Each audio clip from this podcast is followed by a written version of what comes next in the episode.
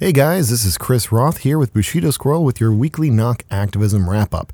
Today we're going to be talking about an LA DWP change in tack toward a more renewable energy future, former LA County Sheriff Lee Baca heading to federal jail, the Los Angeles County Board of Supervisors deciding to replace Men's Central with a mental health facility, officials harassing journalists and activists at the US Mexico border, and an unsurprising announcement in the 2020 Los Angeles City Council race. How's it going, Bushido?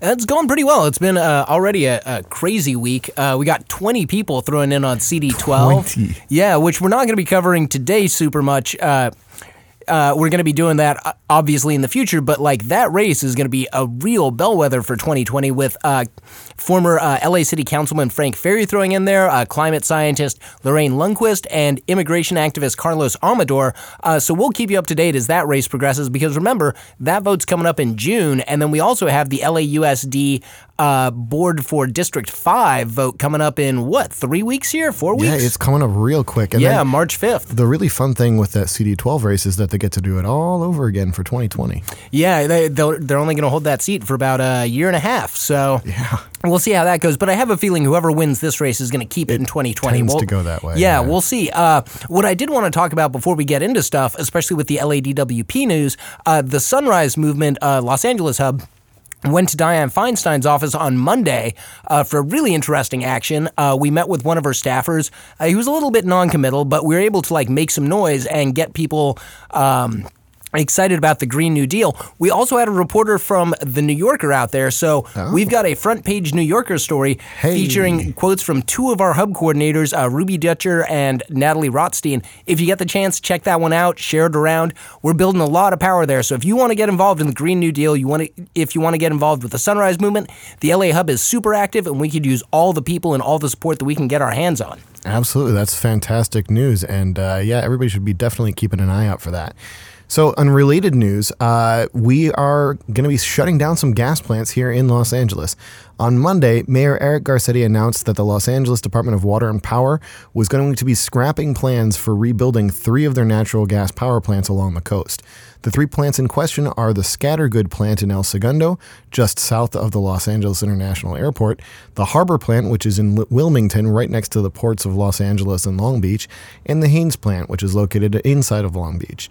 The city has already taken steps to nearly eliminate coal from its power budget, divesting from the Navajo plant over in Arizona three years ago, and announcing plans to stop buying power from Utah's Intermountain plant by 2025. The new move to scrap the gas plants marks a significant shift in LADWP policy and the announcement was welcomed warmly by activists who have been pushing for immediate action toward Los Angeles' long term goal of a 100% renewable energy future. Now, this also comes as LADWP is developing their strategic long term plan, so mm-hmm. that's going to set the stage for what kind of power we use and invest in uh, for the next 30 to 50 years. So, uh, based on LADWP's own projections, for the same price of repowering these plants, we could go 100% renewable in the LA basin by 2030. These plants, just to let you know, wouldn't have even been repowered and online at full capacity until 2029 at a full cost of about $6 billion. That's absolutely absurd. It is. So Eric Garcetti is making a pretty, you know, solid move here by not repowering these and leading LADWP to have to invest in more renewables. Quote, it's the right thing to do for our health. It's the right thing to do for our earth. It's the right thing to do for our economy, Garcetti said. And now is the time to start the beginning of the end of natural gas. So, this is all coming in the context of a bill that was signed by Governor Jerry Brown back in 2018 that requires California to get 100% of its electricity from climate friendly sources by 2045, up from a previous target of 50% renewable by 2030. Uh, LADWP plan right now is calling for the Scattergood plant to actually be fully retired by 2024 and the Haynes and Harbor plants by 2029. Food and Water Watch's Alex Nagy said that Garcetti is, quote, showing the rest of the country what a Green New Deal can mean for our communities, end quote. In a statement, Nagy continued, We are hopeful that this is a first step to swiftly transition Los Angeles off fossil fuels and move the city to 100% renewable energy by 2030. It's time to clean up our air, prioritize healthy communities and green jobs, and usher in a clean energy revolution. And this is also coming on the heels of uh, Council President Herb Wesson showing that he's on board with a Green New Deal for Los Mm-hmm. Angeles, which is being pushed by Councilman Bonin and Councilman Koretz. Uh, they've both made appearances, or at least their staffs have, at the uh, Sunrise LA hub because they're really committed to moving us forward and uh, also wanting to get the press of showing themselves as progressive councilmen in this like sort of fight for renewable energy. Absolutely. And there's also been endorsement at the state level for a Green New Deal. Notably, signing on to this resolution from a, a San Diego assembly member, uh, Wendy Carrillo jumped in, but Miguel Santiago did not. So it's interesting to see how certain folks within the Los Angeles uh, community, in in terms of our representatives up in Sacramento, are jumping on board with the Green New Deal, and others are potentially just late to the game, hopefully, or are not really realizing the absolute, you know, looming catastrophe that is uh, the global climate change. And we're seeing that same split at the Senate level, where Kamala Harris has thrown in with a Green New Deal, but Dianne Feinstein is so, still being a little bit wishy washy and saying she's committed to the environment, but she's not fully prepared because she hasn't, quote, evaluated the plan yet. Okay. But we're seeing this pressure bubble up all across the state, and California wants to protect itself or kind of keep its image as a climate leader. So we're seeing a lot of sort of old school politicians versus like newer, younger electeds uh, is where the schisms are happening. And we'll have to see how that plays out. I know Mitch McConnell wants to take the Green New Deal to the Senate for a vote because he wants to show the young upstarts on the left wing of the Democratic Party that nobody supports them. But I think he's going to be he's going to be getting a rude awakening for how much support this bill does have. I don't think it's going to make it through uh, the U.S. Senate on this vote, and that's the point. Uh, but at the same time, this is not going to be the slam dunk that McConnell wants. And even if he wins and like the the Green New Deal doesn't get the Senate support, I'm not quite sure what he's going to prove there other than providing a list of folks that we're going to primary in absolutely, 20, yeah. 2022, 2024. Uh, Mitch McConnell himself, he's going to be up for uh, reelection in 2020. I don't think he's giving himself a whole lot of. Um, I think he's given his opponents a lot of ammunition here. I think he's showing how Yes. reactionary and old school and out of touch he actually is. So we'll have to see how young voters get activated in this next election, especially around the Green New Deal and Medicare for All and these very like kind of progressive proposals that even a couple of years ago seemed out of reach and now are well within the Overton window. Absolutely. And, and it's also going to be interesting to see what happens here at our executive level of uh, state governance with Newsom coming in. He's already marking a pretty dramatic departure from the pr- frankly incremental approach that Governor Jerry Brown had taken throughout his tenure and embracing a, a pretty radical set of housing uh, priorities, Yeah. uh, which we'll go into next week because there's just too much going on right now. Well, and also Jerry Brown was really big on trying to push this regional power grid, which Yes. would have made it impossible for California and for Los Angeles to go 100% renewable. That plan did not work for him. Uh,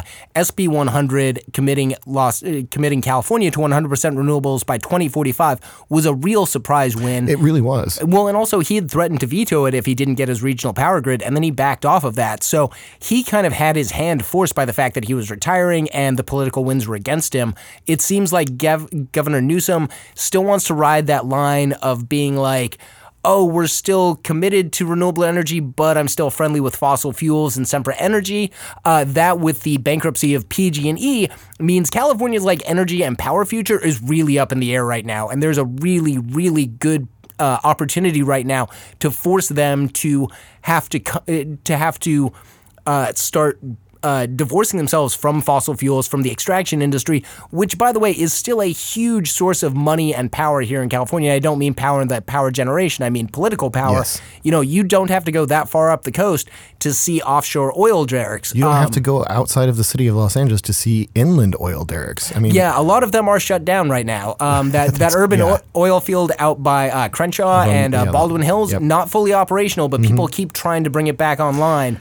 Making it much harder, and a lot of people don't want to see that come back. Uh, one thing that Mike Bonin was talking about when he visited the uh, last Sunrise Hub meeting was that he wants to see that oil field shut down permanently. So there's That's a lot of electeds who are trying to move to the left. They're catching institutional, um, or they're they're there's some a lot of inertia there. yeah, that they they're they're finding against. some opposition Yeah. in the the uh, kind of more establishment and older parts of the the political machine here, but those parts of, of the political machine are also aging out. Like we just don't have that many boomers that we can keep electing because like they're getting older and older. The time for millennial Congress people not being the exception to the rule is coming much more quickly. And after Yes. what we've seen with like Ilhan Omar and Alexandria Ocasio Cortez and Ro Khanna, uh, we have a real critical mass that we're building at a national level, and that's going to begin trickling down. And California being like, you know, something Kendall likes to say is, Hi, I'm from California. I'm visiting from the future, is really true. So the decisions that we're making in the next couple of election cycles are going to set the stage here in California for what will be the national stage in the next couple of election cycles in 2022 and 2024. Uh, 2020 is going to be like really big, and I keep hammering this home because every incremental win we get from Garcetti, from LADWP, from Gavin Newsom, we can capitalize on at a national level. So these might seem like insignificant bureaucratic and technocratic victories. They matter a lot. Absolutely, they set that they set that stage for all of the change that we're going to be pushing for in the next election cycle. Yeah, I'm I'm pretty excited and hyped on this, and not just because of really? the I work. couldn't tell. Yeah, and not just because of the work I've been doing with Sunrise Movement, but like the fact that people are actually trying to avert a climate apocalypse uh, is making me really really happy. Uh, the other thing that I get super happy about is when cops go to jail. And so our next story is going to make me doubly happy. Yes, it will. Uh, so on Monday, the Ninth Circuit Court of Appeals in Los Angeles denied the appeal of former Los Angeles County Sheriff Lee Baca. He was convicted in 2017 of obstructing justice and lying to federal authorities during investigations into rampant prisoner abuse in the Los Angeles County jail system. This was a case that also ensnared a couple of his top deputies. Yes, it uh, did. Mm-hmm. Uh, Paul Tanaka, uh, who also belonged to one of those white supremacist gangs we talk about in the uh, LA County Sheriff's Department. Also, why you never see the sheriff's dep- deputies running around in shorts. Yeah, yeah. That's a good point. You got to hide those tattoos. It's Yep. very like kind of the Yakuza st- style Yeah. where like you can wear a vest and you can wear a business shirt and it's not going to show your like mafia affiliations. Uh, unfortunately, federal authorities do tend to strip you down when they're searching you. um, so we've seen a lot of, of officers in the sheriff's department and high ranking officers Yes. have to cop to these federal charges, uh, get caught up in this federal sting.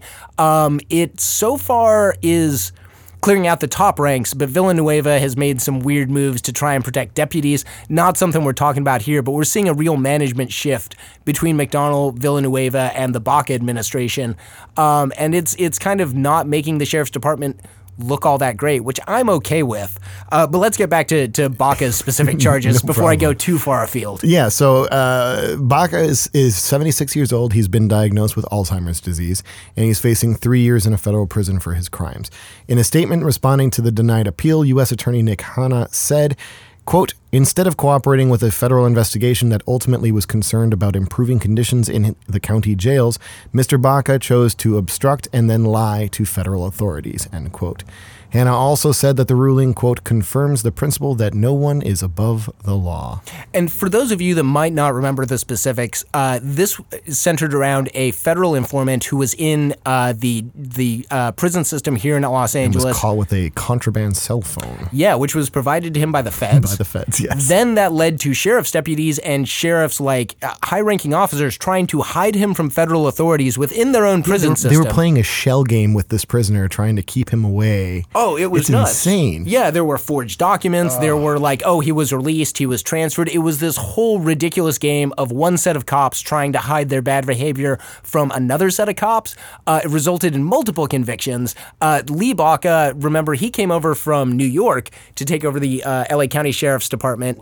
Yeah, he was one of the most storied uh, cops in America as far as like career and prestige placements go. So for him to end his career with a federal obstruction of justice charge and actual literal jail time in a federal penitentiary is a huge win for justice.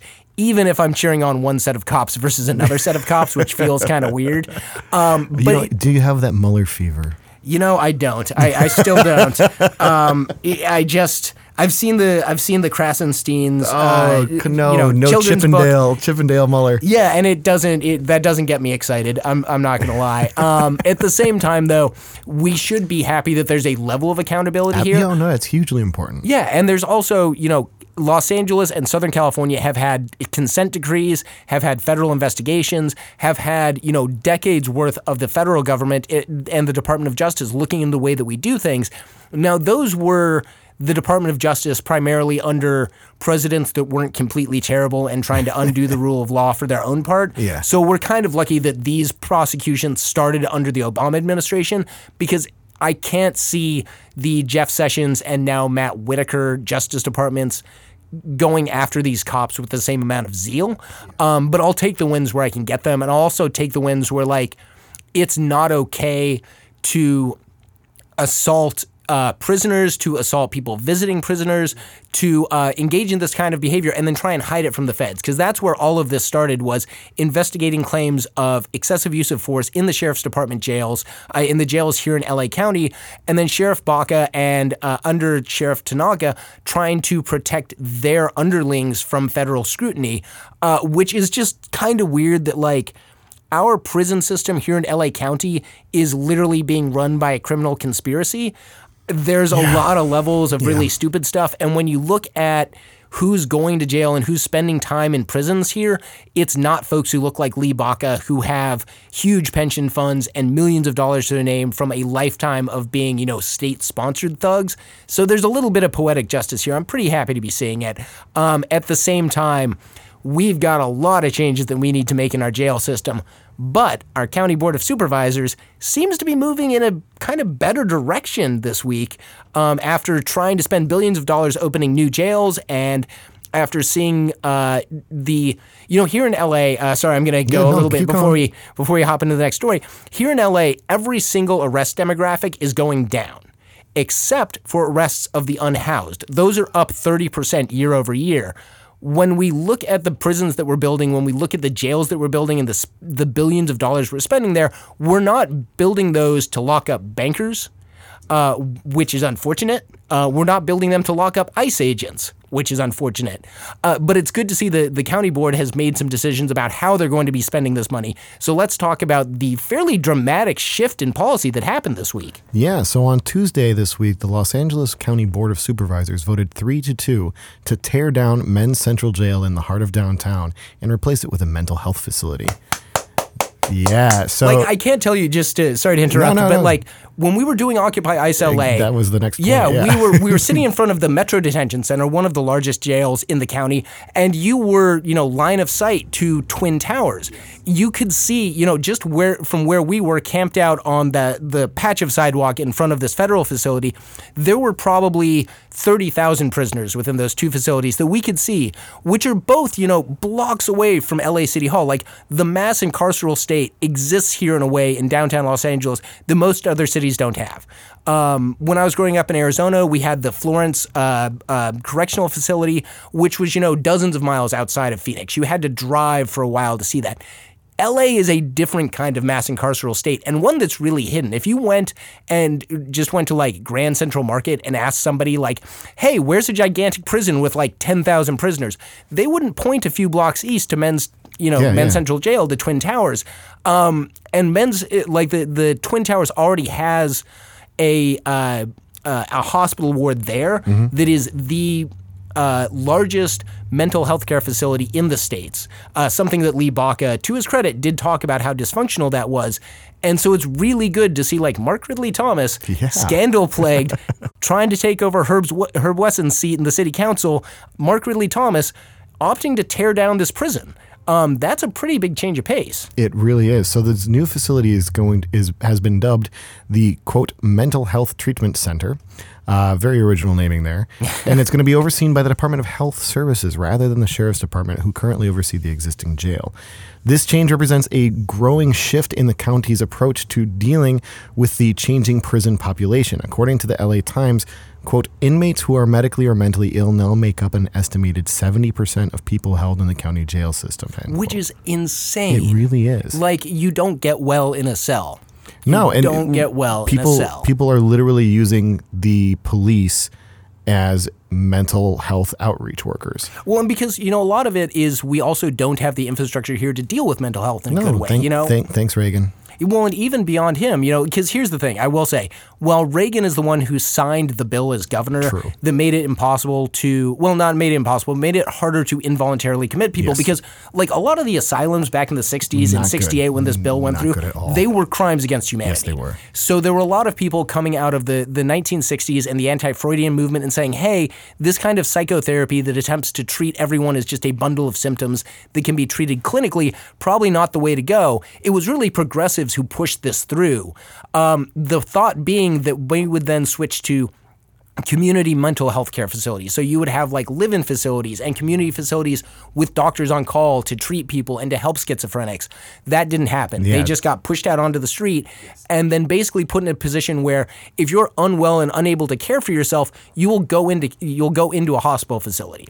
Then you get like well enough to care for yourself. And then you get The- put back out on the street again. and then you end up in jail and then the the state ends up paying three times as much to care for you as we could if you were in like an outpatient or some sort of a more caring and empathetic thing but this was decades worth of policy failures that have led us here so as much as i like blaming ronald reagan for everything he doesn't completely own that No, one I mean, it, but it, he does have to own up for the fact that we didn't make any of those steps after shutting down all of the mental health institutes. Yeah. right? So Yeah. that that does fall on his shoulders. yeah but very much so That being said, uh, Supervisor Janice Hahn, uh, who co authored the motion with, again, Supervisor Mark Ridley Thomas, remarked on the common sense rationale behind the change. Quote, jailers armed with tasers and pepper spray are inherently detrimental to creating the safe environment necessary for mental health care.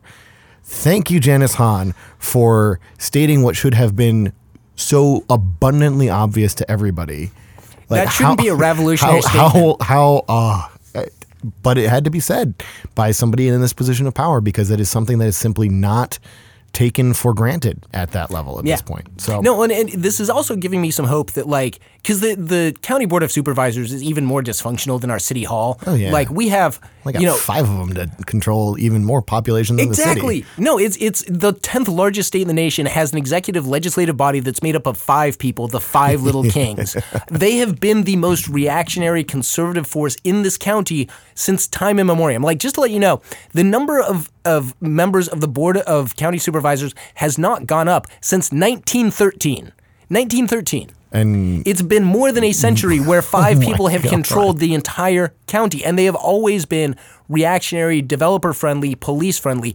They're now beginning to see the pressure that the community is is putting on them. They're now beginning to acquiesce to that to an extent. And these are, you know, we're still going to be building like a prison hospital. Like this isn't going to be some groundbreaking brand new treatment facility. It's not going to be the small network of community health centers that we need to actually help people and bring people into mental health care, but it's a step in the right direction where we no longer see somebody on the street who's in the throes of mental and emotional disturbance and have LAPD pick them up, send them to Men's Central Jail, uh, treat them as though they're just sort of a, a an unruly animal where they're sedated, where they're put into a system that doesn't treat them as human. Like we're beginning to move away from that, but it's still little baby steps. But this is billions of dollars we're talking about here. And also I want to say before we, we move on, the the sheriff's department has a budget that's almost four billion dollars a year because most of their officers are working in the jails. The fewer jails that we're building, that means the fewer cops that we need. That means that we can start cutting back on those budgets and diverting that money to something useful. Yeah, absolutely. So uh, it's worth noting that supervisors Hilda Solis and Sheila Kuehl were the two who opposed the move in that 3 2 vote, uh, citing concerns over the quality of care for people suffering from mental illness. Activists were in t- attendance for the hearing, arguing against the construction of any new jail facilities, citing concerns that any new mental health facilities would turn into a jail by another name. Quote, in the end, they have just approved a contract to create a mental health jail, a jail with a bow on it.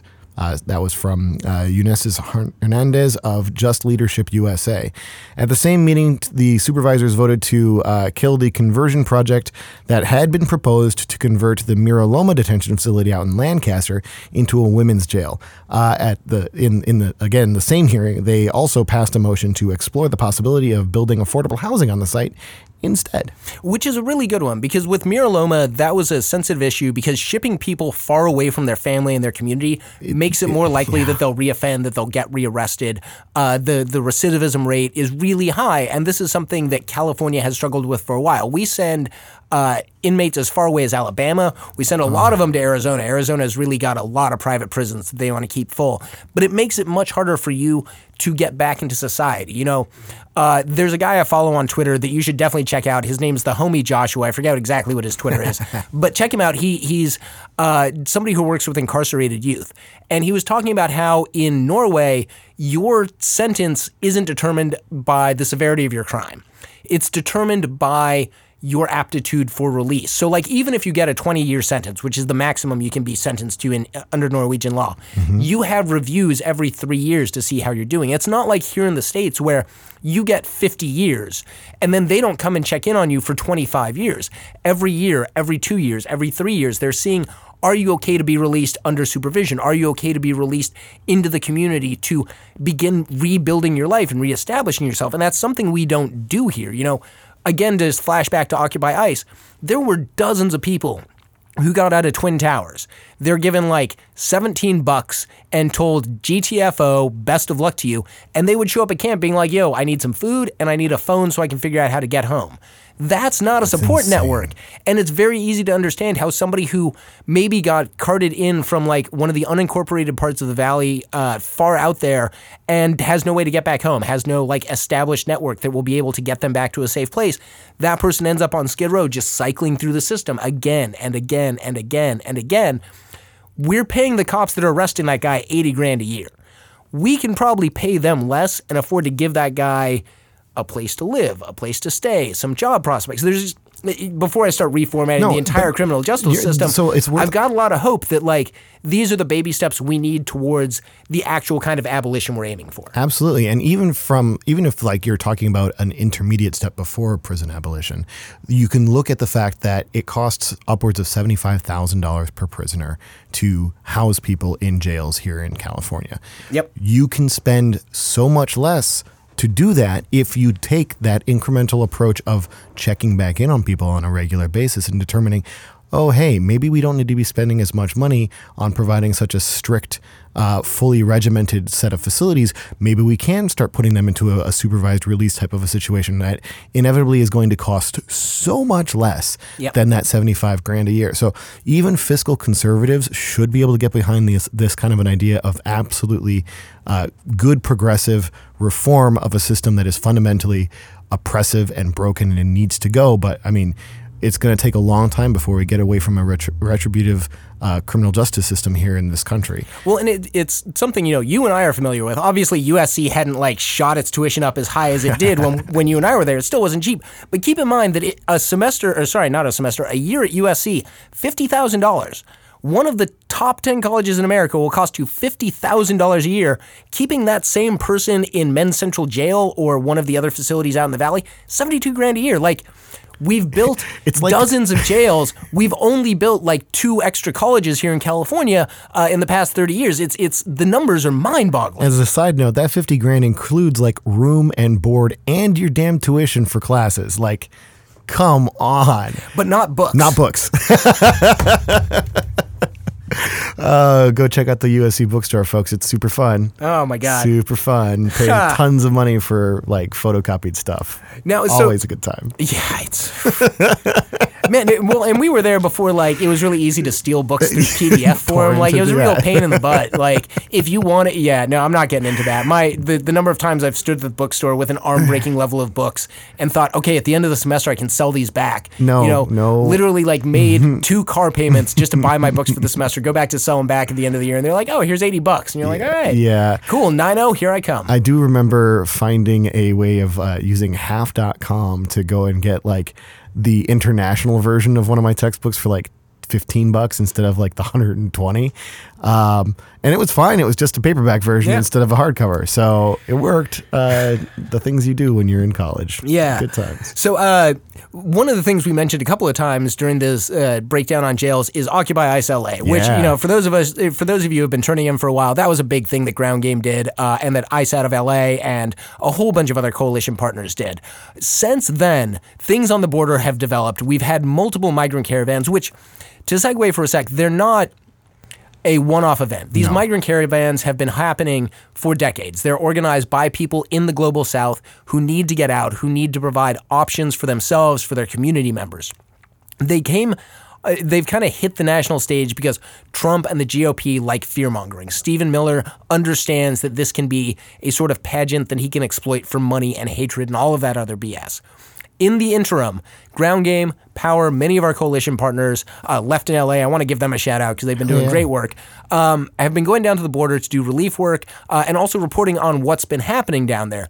Well, it seems like the federal government in the U.S. and the federal government in Mexico are not really happy with the fact that people are talking to migrants, that people are shedding light on their plight. So let's talk a little bit about what's going on with journalists at the border. So, in news related to uh, journalists at the border, Ryan Devereaux from The Intercept has been reporting on journalists who have been covering the humanitarian crisis at the border, who have been in turn targeted by coordinated harassment by both U.S. Border Patrol agents and Mexican police on both sides of the border. Just after Christmas, four international photojournalists had their passports and credentials photographed by Mexican police officers near the border wall in Tijuana. Uh, being questioned by the Mexican police is not an unusual event for a journalist, but having their credentials photographed was quite a surprise to these photojournalists. There was also the uh, executives from Al Otro Lado uh, to the other side, which is a relief organization, Oh, yeah. uh, where they were deported from Mexico. One of them apparently while traveling with his family on business unrelated. yeah. Was he wasn't even going down there. Yeah, he was just going down there to vacation, and the Mexican authorities. Detained him for nine hours. Yeah, it's a really terrible, scary story. But so this is happening to activists and journalists. Yes, uh, basically anybody that is seen as a rabble rouser. Uh, so the over, over the following weeks after having their credentials photographed by the Mexican police, those same journalists were pulled into secondary screenings by U.S. and foreign officials while attempting to cross borders in multiple countries, not just the U.S. Mexico border. One of those photojournalists was even barred from re-entering Mexico, and later, uh, and during later questioning, a U.S. official indicated that they were aware of the encounter that the photojournalist had had with the Mexican police near that Tijuana border wall. Uh, in another case uh, from that uh, same group of four, uh, one of those photojournalists was taken into a private room at a U.S. port of entry, shown a book full of images of border-based activists, and asked who he knew. Pick out the people that you know from this lineup.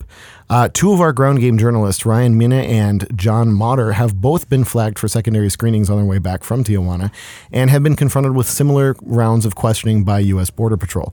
Uh, everybody should go check out Ryanne's article on Knock to read about the evictions that have been faced by migrants waiting on the border for their chance to apply for asylum in the U.S. And it's one real quick thing it's worth noting that Ryanne's name is R Y A N N E. Yes, for Ryan. search- Yes, Ryan. Yeah. Uh, but she also uh, came on the podcast and talked about her experiences in Mexico, and we actually break down what it was like to be pulled for secondary inspection. So if you're interested in hearing her uh, first person account of that, uh, you can go back, hop in the way, way back machine about a month or two. Uh, yeah, on the SoundCloud archive. But it, it's really interesting. It's also one thing I want to point out before we move on Ryanne's a student journalist. Yes, she is. She is a small fish in this pond, and yet she is being specifically targeted by federal authorities. And this isn't the first time it happened. It happened at Occupy ICE also. The federal authorities are scared to death of anyone poking around down there to the point where they will harass people who are literally juniors in college. Yeah, this stuff has been really ramping up in recent months. So, uh, back in early January, a second group of photojournalists encountered the same kind of a situation with the Mexican police photographing their passports. When questioned as to why the police were taking those photographs, the response that they got was it was, quote, for the Americans. Yeah. At least, yeah, at least one of these photojournalists was later banned from re-entering Mexico after coming back to the U.S. In recent months, the U.S. and Mexican law enforcement have been ramping up their efforts to target legal service providers, humanitarian groups, and journalists on the border. It appears to be a coordinated effort. That doesn't surprise me from the Americans. It, it a little bit surprises me from Mexico, but I know that the Mexican authorities um, and i especially the local authorities in Tijuana are not super happy to have the migrant caravans around, and they Yeah. aren't super happy to have this kind of international attention on them. Uh, at the same time, it's really scary and weird when you have quote democracies that are attacking the fourth estate. Yes, it absolutely is. Hugh Handeyside, a senior staff attorney at the American Civil Liberties Union's National Security Project, told The Intercept, who was doing the reporting on this, that, quote, the government can't use the border to prevent journalists from gathering information, especially on issues it would rather not report would rather they not report on. If Customs and Border Patrol is interfering with or retaliating against journalists, that raises serious constitutional questions and bears further investigation. End quote. Senator Ron Wyden's office has confirmed that such an investigation is indeed underway. Quote, These are extremely disturbing reports, Wyden said in a statement to The Intercept. Uh, quote, it would be an outrageous abuse of power for the Trump administration and Customs and Border Patrol to target people for searches based on their political beliefs or because they are journalists. CBP needs to explain exactly what happened in these cases and whether this was an aberration or a coordinated effort to punish political opponents. I'm going to go with coordinated effort. Ham Ding, ding, ding, ding, ding. Yeah, well, because these are huge bureaucracies. Not all the moving parts um, know what the other moving parts are doing. You know, like there's I, I hate the term deep state because uh, it's dumb, but it actually describes something that exists, not in the weird conspiratorial bit, but there are managers and like mid level employees at all of these uh, federal agencies and law enforcement agencies and intelligence agencies that stick around administration to administration to administration. They're not political appointees, um, they're career people who are like mid level stuff. They have their own agendas they have stuff that they're trying to do in their own way they're trying to enforce the law so there is in a sense like this deep state of people who are trying to enforce their version of American law without really being on the same page as other people. So we have this weird schizophrenic sense of what's going on. And we're even seeing that play out on a level of like military intervention because we have the army at the US border, which Donald Trump has, has sent down there, but then we also have the National Guard who are controlled by various governors. So Gavin Newsom recently decided he was pulling back some of uh, California's National Guard, uh, but not completely. It's a little bit of a, a, a weird situation down there. It's it's kind of a one third does this, one third does that, and one third does that kind of a situation. So. In his State of the State address on Tuesday, Governor Gavin Newsom announced plans to pull back nearly all of the 360 California National Guard troops that were ordered to the border under Jerry Brown's tenure. Quote, the border emergency is a manufactured crisis, and California will not be part of this political theater, Newsom stated in the address. But Newsom is not the first governor to make this move, which is sure to anger the Trump administration. Earlier in February, New Mexico Governor Michelle uh, Lujan Grisham ordered the majority of her state's National Guard troops to withdraw from the border as well. It's worth noting that each of the 50 states, three territories, and the District of Columbia all maintain their own National Guard units. Typically, they fall under the control of the governor, uh, and they're normally called upon to respond to emergencies and natural disasters, but things can get very complicated, and we're not going to really go into the details there. In a letter last April announcing the deployment of the National Guard troops to the border, uh, former Governor Jerry Brown stated that, quote, this will not be a mission to build a new wall. It will not be a mission to round up women and children or detain people escaping violence and seeking a better life. And the California National Guard will not be enforcing federal immigration laws. Uh, the National Guard has been deployed to the border by every president since Ronald Reagan for limited temporary missions. they all do it. Uh, it's, so it's all so broken. Yeah. So no the, borders, no nations, no mass, no mass deportations. Yes. Uh, the 360 troops that were down there uh, are going to be retasked to handle what Newsom considers to be the actual true threats to our state. Uh, 110 of those troops are going to be deployed to support Cal Fire's wildfire prevention and suppression efforts.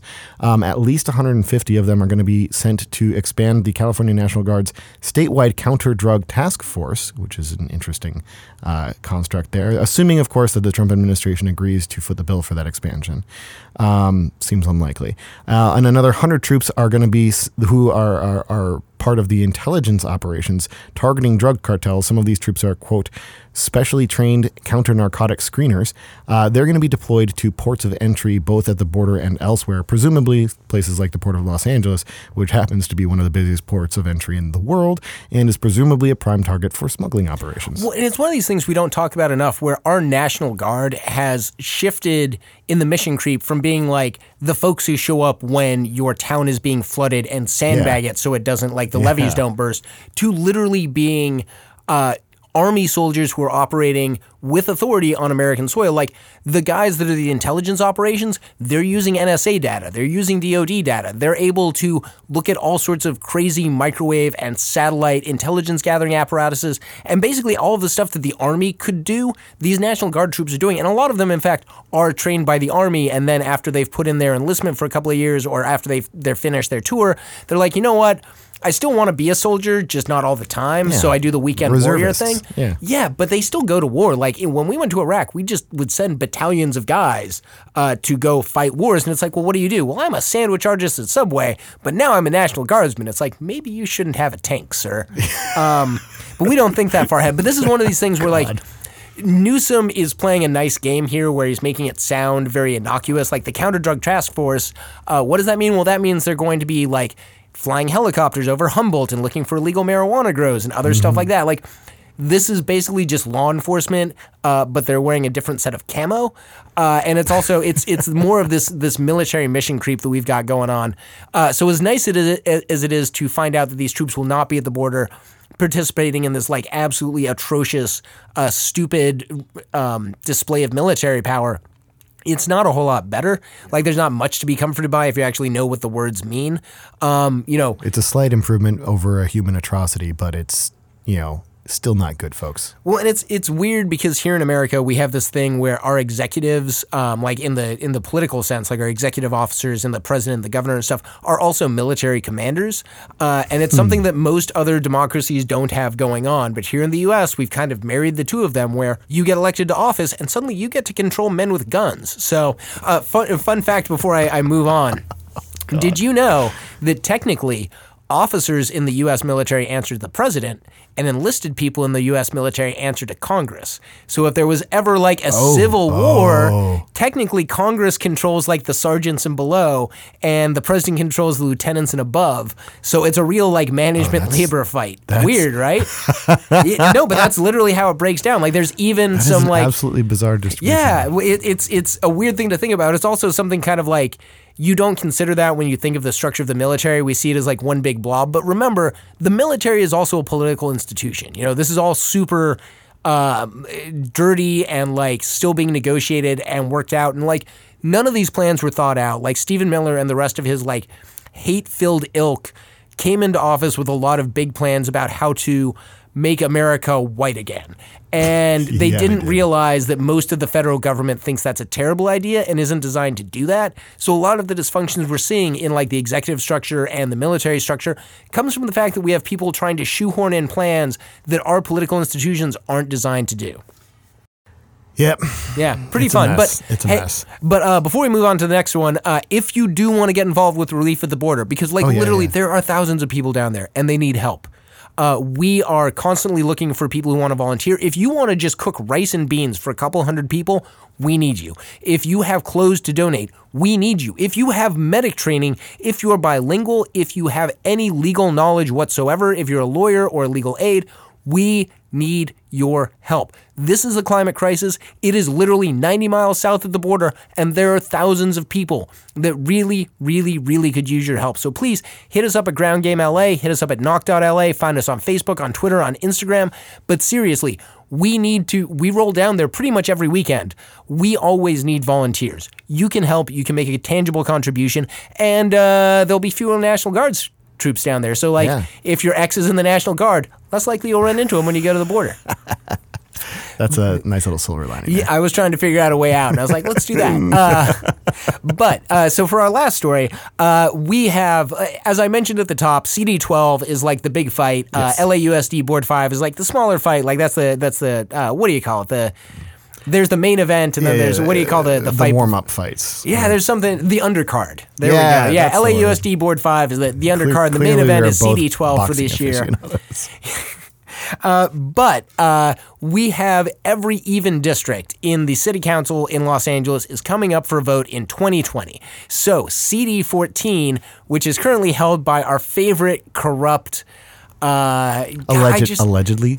Allegedly. I, sure, corrupt. he's allegedly corrupt. Uh, he allegedly had a dog sniffing. No, no, no. USB There's no, there's no allegations about the FBI having a USB sniffer dog. Do not besmirch the dog. No. That happened. No, that that dog. Uh, I, I mean, it, it's kind of cool. Like that's that's one of the only working dog jobs for the FBI that I'm down with. But but allegedly super corrupt councilman Correct. Jose Yes, that is a correct uh, reading He is termed out in 2020. Uh, his plans to hand his seat off to his wife were scuttled uh, as soon as that drug dog was like, "I smell a USB drive in the wall." Uh, but we've had some developments come up uh, and kind of some big ones. So we Yeah. got some names coming up from the midterm. Uh, they're going to be running for uh, seats here in LA. Let's talk about Yeah, that. you're probably f- pretty familiar with them. So on Monday, Kevin De Leon ended months of speculation surrounding his political uh, future political ambitions by announcing that he will be running for city council seat currently held by Jose Huizar. Uh, so the seat was originally going to be contended by, uh, by be contested by Huizar's wife Richelle, but she announced, as we mentioned earlier, her withdrawal from the race in late November, um, right before Thanksgiving, when she thought that she could sneak away with nobody noticing, uh, which came a few weeks after the FBI raided her home and her husband's offices at dawn, the day after the midterm elections. Uh, Kevin De Leon previously served in the California State Assembly from 2006 until 2010, and in the state Senate from 2010 until 2018, where he stepped down from his position as the role as the Senate President pro tempore uh, to challenge longtime U.S. Senator Dianne Feinstein for her seat. Uh, again, she's been in that seat for what 32 years now, or something at that point. You know what? When we were at her office earlier this week, I should ask her staffer. I've, I I don't know, but yeah, it's it's it's been So uh, anyway, so he challenged Dianne Feinstein. He didn't win. Following that loss, his loss in that race, speculation surrounding his future plans had often landed on the CD14 council seat because everybody likes to just you know wildly speculate as to who's going to run for what. Uh, people were wondering whether Miguel Santiago or Wendy Carrillo might run for that seat, but. Uh, knowing that Kevin De Leon is running means that they are definitely not going to be challenging for Yeah. it. Uh, side note: City Council President Herb Wesson and Councilman Curran Price have both already endorsed De Leon for that uh, soon-to-be vacant council seat. See, as much as I want to like De Leon, now when I'm like one allegedly corrupt city council member and one not allegedly Former- corrupt city council president who has allegedly corrupt staff members, there we go. That's the- former staff members. Yeah, exactly. yeah. So that you know, Curran Price is the allegedly corrupt. Yeah, Former chief Curran of Price staff. is the allegedly corrupt council member. Herb Wesson is the not allegedly corrupt council president, but who has allegedly corrupt former staffers. Uh, endorsing him, I- I feel like it's a power move for him. For me, I kind of look at that and I'm like, what do y'all know? Because like you're so friendly with developers. De Leon's got to be bringing something heavy to the table. Like they have to be seeing something they'll gain from that. Uh, they also like to endorse this early. Like, a nobody's filed a, a single freaking piece of paperwork yet. Like nobody's officially running for those seats yet. I don't think. Uh, but it, that says a lot about who they think is going to win. Uh, and I don't know. I'm kind of hoping. CD14 gets shaken up. I hope it's not a cakewalk It- for De Leon. It, I mean, looking at his uh, political tenure and his ability to fundraise and his ability to, you know, wield the mechanisms of power and the state party apparatus, uh, it, it's it's going to be a long shot for somebody to challenge. But uh, 2020 is going to be a very interesting race. We got to remember that that primary is in 13 months. Uh, so if he manages to pull more than 50% of the vote, because he does have probably more name recognition than I, anybody I can think of in CD14 after that uh, challenge against Dianne Feinstein, if he manages to pull more than 50% of the vote, then he will win outright for that city council seat. Um, But everything else is going to be a complete, like, an interesting new phenomenon here in California as we embrace our new Super Tuesday primary uh, in even election years that coincide with presidential elections because we're going to be we've moved this election so far back in the schedule from what it used to be a June primary uh, back to March, which means that now all of the candidates have to do campaigning for another three months in a general election, which is going to be exhausting and expensive. Um, but it's also means that they're everybody's going to be competing with presidential primary candidates who uh, historically have basically written California off as uh, a done deal one way or the other by the time June rolls around, it's- and they don't bother campaigning out here. We're a cash register Yeah, for yeah, most Democratic absolutely. candidates, even for Republican candidates. Yeah. Um, you know, out, outside of the the name brand GOP that we have here, like McCarthy, who kept his seat, one of the few GOP Congress members who actually held on to his seat in the state.